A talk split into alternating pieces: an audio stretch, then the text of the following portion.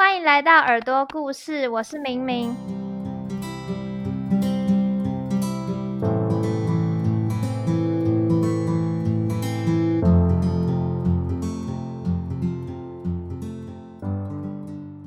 上一集你们还记得我们谈到每个人的读书历程有很多不同的选择，那像是我们上次听到，可能有些人提早毕业，然后直接进入职场。今天呢，我则是邀请了敏璇和大家分享他大学毕业决定考研究所背后的想法还有经历。那如果你也想继续读研的话，不妨可以听听看哦。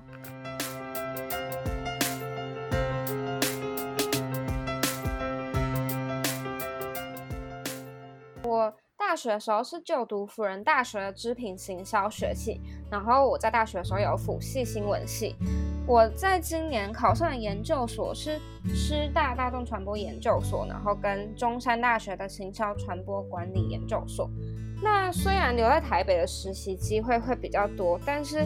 呃，我觉得因为师大它那个所比较是偏向传统的传播取向，那中山它是隶属在管理学院里面。那经过一番挣扎，还有考虑到我未来想要从事职业的一个关联性，所以我最后是选择去中山。对，嗯，所以研究所它成绩出来到你要决定到底要不要去入学，它中间是有蛮长的一段缓冲期吗？对，算是有蛮长一段缓冲期，而且尤其是像是有些人他可能会重复报道这样，然后他可能后来会放弃其中一间，但是这样当然会拖到后面的一些候补的人的一些时间跟权益。对，然后。呃，我觉得缓冲期的话，就是大概三四个月吧，就还蛮长的。因为通常都是一二月的时候考研究所，然后，嗯，可能二三月，我记得最慢最慢也是到四月的时候，就差不多都会放榜。嗯，但是你们就比较没有，就是要先找到教授的压力，对不对？对，因为是第一类组的关系，就是传播科系啊，跟一些商管啊。据我所知，我听到的都是硕一进去上课之后，才在开始找指导教授。因为现在找的话，其实。呃，太快了，就是教授他可能不会想要收你，但是我有一些同学他是读二类，或是他是读三类，就是一些生计啊，或是医学的那种，那他们可能会在一放榜之后就赶快去联络他们，就是想要找的指导教授这样。嗯嗯，这样听下来，因为你算是。大学之后就马上接着考研究所的人，那我很好奇，说你当初是因为什么原因让你这么早就决定说，哎，我想要考研究所呢？哦，因为我在大学的时候。我是读辅大织品，然后我也有辅系新闻系。那其实辅大算是一个校风蛮开放的环境，就是他很鼓励学生去就是多方学习，而且尤其台北这个就是地缘的关系，所以你要找实习或是你要听讲座都是非常方便的一件事情。那资源就是都在那边，然后差别只是看你自己要不要就是起身行动。那我自己在大二的时候是在新媒体公司，就是 Jasky 接新，然后还有。搭配，然后我是担任的是外稿编辑，然后我在辅大的时候就有担任新闻网的记者。那我在大三的时候是在 KK Bus 担任校园大使。那一开始的时候，我本来也是保持着我出社会就先去工作的一个心态，甚至是还有一点就是算是自以为是吧，就是自以为很了解自己。然后直到大三下，我记得是嗯四月初的某一天。就我那个时候在找实习，然后我去参加学校的职涯咨询，就整个好像突然被雷打到一样。我觉得我根本就超不了解自己，而且其实你没有你想象的那么厉害。因为呃，我之前有投过实习，然后我也有被打枪过。就虽然看起来就表面有很多经历，但是嗯，我是觉得我想要就是在充实、在精进自己。然后反正我我那天就觉得我整个很像突然被雷打到。而且我那天就在家里，就思考了很久，到底要不要考研究所这件事情，然后甚至是失眠到早上七点这样。然后我隔天的课还没有去上，对，然后我就开始就行动派，因为我是一个蛮行动派人，然后我开始插补习班。然后我觉得很好一点是，就我爸妈都他们都很支持我做的任何决定，然后也蛮鼓励我继续在读研究所。而且我在开始补习后，然后呃还有最近经营 LinkedIn 啊之类的，然后才深深体悟到“人外有人，天外有天”的这句话。所以这样就开启了我半年多又几个月的考研之路。这样，嗯，我刚刚听到一个很关键的，就是你大三下去咨询嘛，嗯，那到底是中间那个是什么过程，让你突然觉得被雷打到？呃，因为我之前在找实习的时候，我都是想说，哦，这个公关职缺我想要去，然后这个什么数位行销的职缺啊，我也想要去，就是。很像乱枪打鸟吧，然后就是根本不知道自己是想要先做行销还是先做公关行业，就是也不能说是先做啦，就只能说，呃，你知道你喜欢哪一个方面，可是那个方面太广泛了，就是你不知道你确切想要走的是什么。然后后来我才想到，就是领悟到说，其实我很想要就是学整合行销这件事情。嗯，就是在继续钻研整合行销这件事，因为其实我大学的时候是读织品行销，但是我们系上的课程是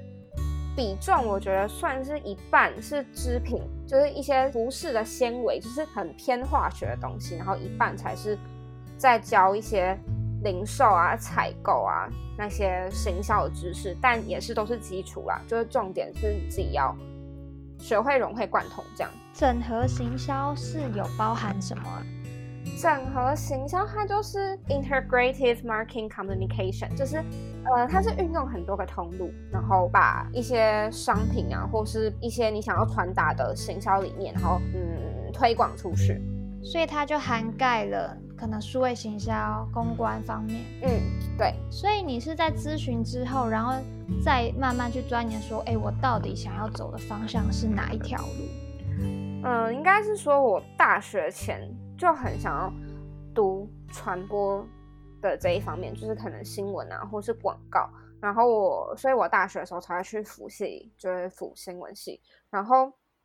呃，整合行销是我在参加这么多实习，然后跟一些就累积慢慢累积经验之后，然后我觉得，就现在是一个数位汇流的时代啊，就是你没有办法说你只会某某一样东西，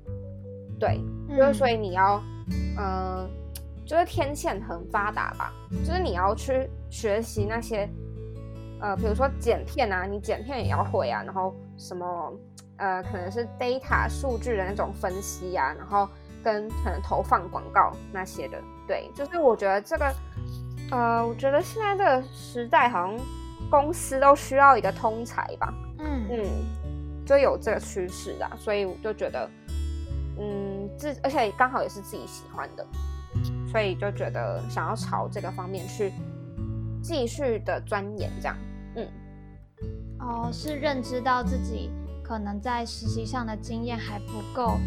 呃，让你的实力可以应用在工作上，所以你想先进研究所，再慢慢充实自己。对，就是有一部分是这样。然后进研究所，就是当然第一点就是你语文能力要增进，就是有有时间的话，我应该会也会去学个法文。就我大学的时候有学过法文，但是比那比较像是半途而废的感觉，因为就大二的时候觉得法文好难哦，然后那个时候就没有坚持下去。对，没有坚持下去，然后所以我觉得研究所可能这两年或是一年多的时间，可以让你又慢慢累积你自己的经验。就是我可能会去参加一些暑期的或是寒假的大公司开的那种实习的计划。然后再来就是你的语文能力很重要，嗯，就是在经济下子去。对。那我想问你说，你在考研究所的过程中，有没有什么印象深刻的事，或是你有没有遇到什么样的困难？印象深刻的事情是很像回到高中那种在拼学测的时候。哦，那很苦。对，但是又没有到那个时候的压力那么大。因为你拼学测的时候是，你如果真的考不好的话，你是没有大学可以念的。但是 考研究所是，如果你考不好，那你就再加三六五，或是你直接出去工作。但是我当然是希望我一次就考上，对。然后印象深刻就是会觉得，啊，我那阵子怎么都自己一个人去吃饭，然后自己一个人去图书馆，就是可能我旁边的同学都在逍遥，或是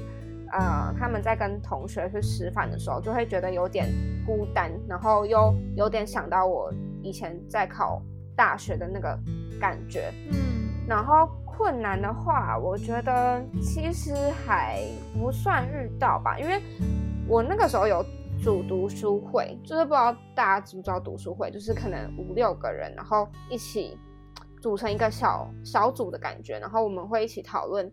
可能大家觉得哪个部分会考啊，或是就一起分享的那种感觉，所以就不会觉得说读书的这条路上，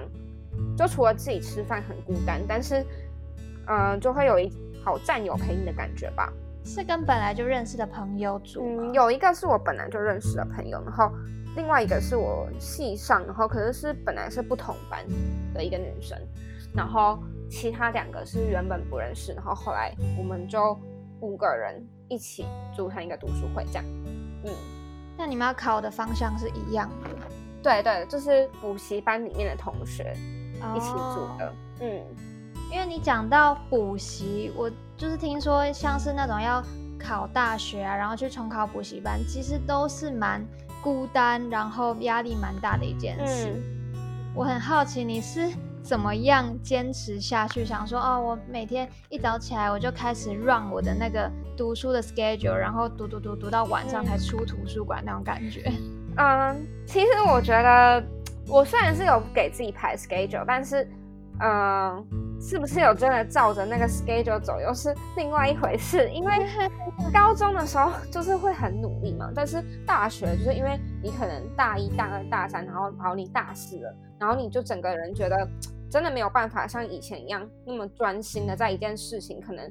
十个小时或者十一个小时，就当然也会有小小偷懒的时候。那我觉得会让我坚持下去的一个原因，是因为我。的目标很明确吧，而且我读的东西是我喜欢的，就是你自己有没有兴趣这件事情很重要。对，就如果你读一个你没有兴趣的东西，然后你会整天看着觉得你真的读不下去。但是因为我是读的东西都是我很有兴趣，所以我反而有一种觉得乐在其中的感觉吧，就是越读越轻松。虽然压力还是会在，但是。就不会想说很烦，就是怎么又要看这个的感觉。这样是不是真的要有一个明确的目标，再决定考这个方向的研究所啊？我觉得是哎，我觉得不管考哪一科都是，就是嗯，你的决心很重要，然后你的兴趣大不大也很重要，因为。嗯，不是，其实啊，虽然不是说你考上什么，然后你之后一辈子都要做这个工作，但是如果你没有一点点兴趣的话，你读起来还是会很辛苦。对，嗯，那如果决定要读研究所的话，你认为应该要怎么开始准备？是要先去买课外书吗？还是先去网络上找一些学长姐的资料？我觉得。嗯，当然也是先看你的预算吧。就有些人他可能觉得他不用补习，但是如果是那种很热门的，比如说商管科系啊，或是法律系，我觉得不补习好像有点难，因为他那个考试的人真的太多，然后他收的人又很少，然后可能有一些人也可能考两三年才会考上。那我觉得怎么开始准备？呃，我觉得第一步是先去看学长姐的心得吧，因为。毕竟他们是过来人，所以他们最知道那些时辰啊，或是什么时候该要准备什么，然后之后再去拟定的研究计划。那当然，你如果是有补习的话，那就更好，因为你可以跟着补习班老师的进度走，就不会让你觉得有点心慌慌，或是。就是时间过了几个月，然后你什么都没有读进去的感觉。那如果你是打算你自己读的话，我觉得其实也不会说到不好，因为大学有很多资源，然后不知道就是大家有没有好好善用。因为像是我自己的话，我很常在我们学校的图书馆借书。就是当我决定我要考研究所，然后还没开始补习之前，我就会到我们学校图书馆，然后跟。我要考的研究所的相关的那个柜前面，然后就开始看。哦，也太认真了。其实也还好啦，就是我是看哪一个有兴趣，然后我把它借回家看。或是你如果真的看不完，那你可以直接上网打那种什么什么书的心得，这样就是呃，因为像是我们第一类组啊，几乎都是考生论题，所以你的素材够不够多，就是很重要一件事。那素材就是靠你平常的阅读经验啊，或是你可能呃看到一些文章的累积，对，嗯。所以平常要多看时事的新闻吗？我觉得是哎，不管考什么，应该都是要多少要知道一点时事。对，然后像我那个时候就有看天下天下评论啊，然后端传媒啊那种。哦，对，讲到一个，我觉得就是跳脱同温层蛮重要的吧，因为我要考的所是比较偏呃传播类的那种。然后跟商管类，然后呃，我觉得跳脱同温层蛮重要的，是因为在考试之前，我脸书的贴文都是一些同学呃相同意见的人，对，然后也是一些可能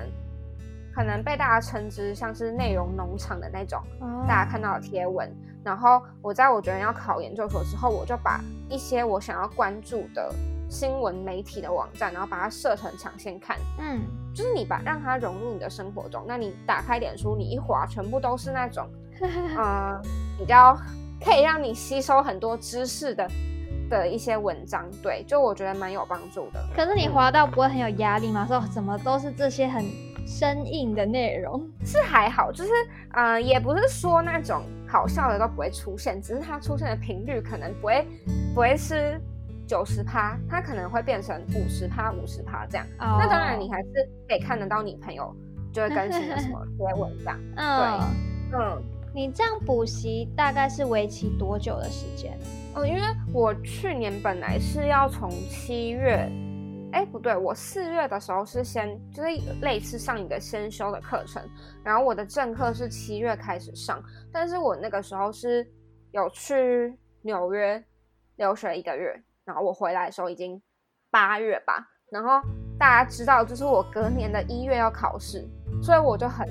我很急，就是我就想说我要赶快把那个课补完。我大概是补到一月的一月初吧，就是我们那个课程整个全部上完是到一月初，然后一月到二月的时间就是你回家赶快闭关，赶快猛读的那种意思，就那种感觉。哇，这样时间很紧凑哎。对，其实还蛮紧凑，大概也是半年左右吼。嗯，对。那你可以跟大家分享一下你一天大概读书的规划吗？就正常的话。嗯，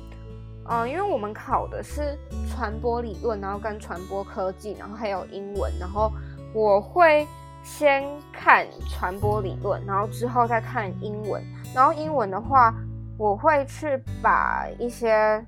期刊的论文，然后。先下载，就是先把它可能放到 Evernote 或是 Word 上面，然后直接开始翻译。因为我一开始是有先分析它考古题，就考了什么题型，然后中间有一很大的一个部分是考论文的翻译，这样。所以其实要考研究所这件事情，对英文底子本来就蛮好的同学是很吃香的一件事情。那那我的英文也不算到非常好，就是可能中上还可以这样，所以。准备起来不会到这么困难，是吗？对，准备起来没有到那么困难，但是有一个部分是要写英文的写作，不知道是不是每个学校都会考，但是它有可能会考。对，那我觉得这是对我来说最难在短期之内把分数冲高的一个项目吧，因为你要写一篇英文文章，然后你是要可能句子用的很漂亮，或是文法用的很好，就是那需要。蛮长时间的一段练习，所以我的方式是把一些模板背下来，就是我先写好了一个某个某个文章，然后它什么主题，然后它内容是什么，然后这样子我在考场上就可以马上就是把那些句子甩出来，就是你不用当场当场在想，对，因为那太慢了。其实这样。跟那个要考大学的那个考试蛮像的，对，所以就会一直想起来，就是当初考大学那个学测的时候，真的更痛苦。所以它其实是有补习班会教你，或是你一些看一些考古的范本，它是会有一些知识的架构，让你可以遵循的。嗯，它没有知识的架构，可是每年考的趋势的大方向，通常都是。啊，比如说像是五 G 啊，或者区块链啊，人工智慧，就是它考的方向是那些。那他有可能也会问你说，就是你大学的时候呃印象最深刻的事情啊，或是你在研究所想要学什么，那这些都是你自己要先做功课，你要自己拟好，就它不会有一个准确的架构这样。嗯，对，嗯，为什么觉得好像现在什么东西考科都一定会讲到什么五 G、区块链、AI 什么的？真的真的，可是要了解这一块还蛮硬的吧？你当时是怎么样比较深入透彻的了解这些领域？我觉得也不用说到非常的精通，但是你要对那个话题跟那个时事有一定的敏感性。那我当初是，呃，我可以给就是考传要考传播所，或是可能要考呃行销传播，呃可能商管一部这些同学的建议，就是你可以多去看那个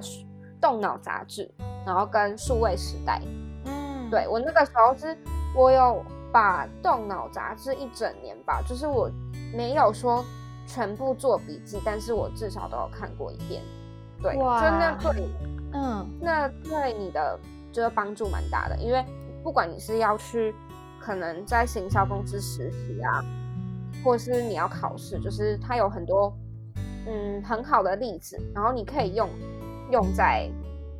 上面这样，用在申论题或作文里面。对，然后行销也是对，因为它会有很多啊品牌的可能它的行销手法，或是广告的创意奖，然后呃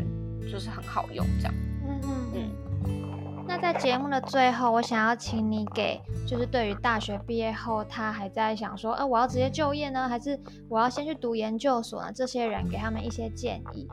嗯。那我想说，就是有没有读研究所，这真的不是一个绝对的事情，因为，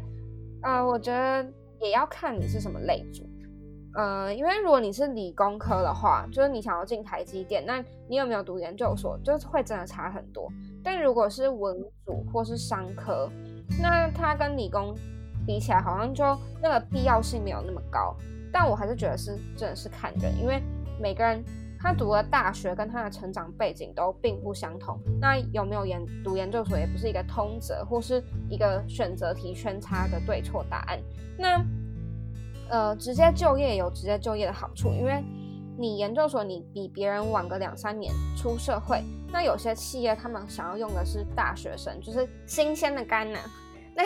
你研究所毕业，企业有些还不一定想要用你，所以你势必得在就是你这两年的研究所的历程中，然后做出一种可以量化的成果，而不是只是埋头的就是发 paper。那当呃，除非你是要就再继续读博士，那就是例外。所以我觉得，嗯，在学生时期的实习跟参加商业竞赛就非常的重要，就是对对商管类啦。那如果你是在读大学的话，就是可以赶快去多累积自己的经验，或者多参加商业竞赛。你唯有用这样子，然后来说服别人，你多了这两年的一个学术熏陶之外，你也可以是就是被企业用在职场上，就是你是哪一个能上场的人才。可是我觉得做任何事情是都是要考虑到机会成本。那你选择了什么东西，你必定也会失去掉一些东西。例如像是我如果要读研究所，那我可能就会比别人。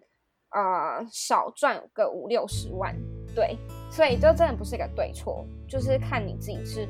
想要的东西是什么，还有你考量的点是什么。嗯，所以你觉得，即使你真的在读研究所，你还是可以利用在就学的期间，多多在充实你相关的实务经历。对，就是我自己也是打算这样。所以其实大学毕业后要不要选择直接就业，或是读研究所，真的是。很看个人的，不管是你之后想要走的呃产业类别，或是你觉得它对你未来职业发展到底有没有帮助，或是机会成本也是必须被考量进去的。嗯，当然，觉得读研究所对我来说啊，我觉得它是一个换算 CP 值的东西吧。怎么讲？就是如果我读这两年，然后可以帮助我找到一个更好的工作。那他所谓更好工作，不是说你没有读研究所就找不到更好的工作，因为你是比别人多累积一些工作经验，那你也有可能会就是超越那些有读研究所的人。那当然有读研究所的人也不一定会找到，呃，也不一定他真的读了研究所就确保可以得到一个更好的工作。嗯嗯，所以真的是看你自己最想要，然后你的目标是什么，我应该是这样讲。好像真的是看个人造化跟机缘，对，就是个人造化。你说中我想要说的。那今天谢谢你来我们节目，给我们好多有关研究所的很实际、很实用的建议。谢谢明明，然后谢谢各位听众们，然后希望你们都可以找到好工作，然后要读研究所的人也可以赶快顺利的毕业哦。嗯，也祝你未来读研究所顺利。谢谢明明。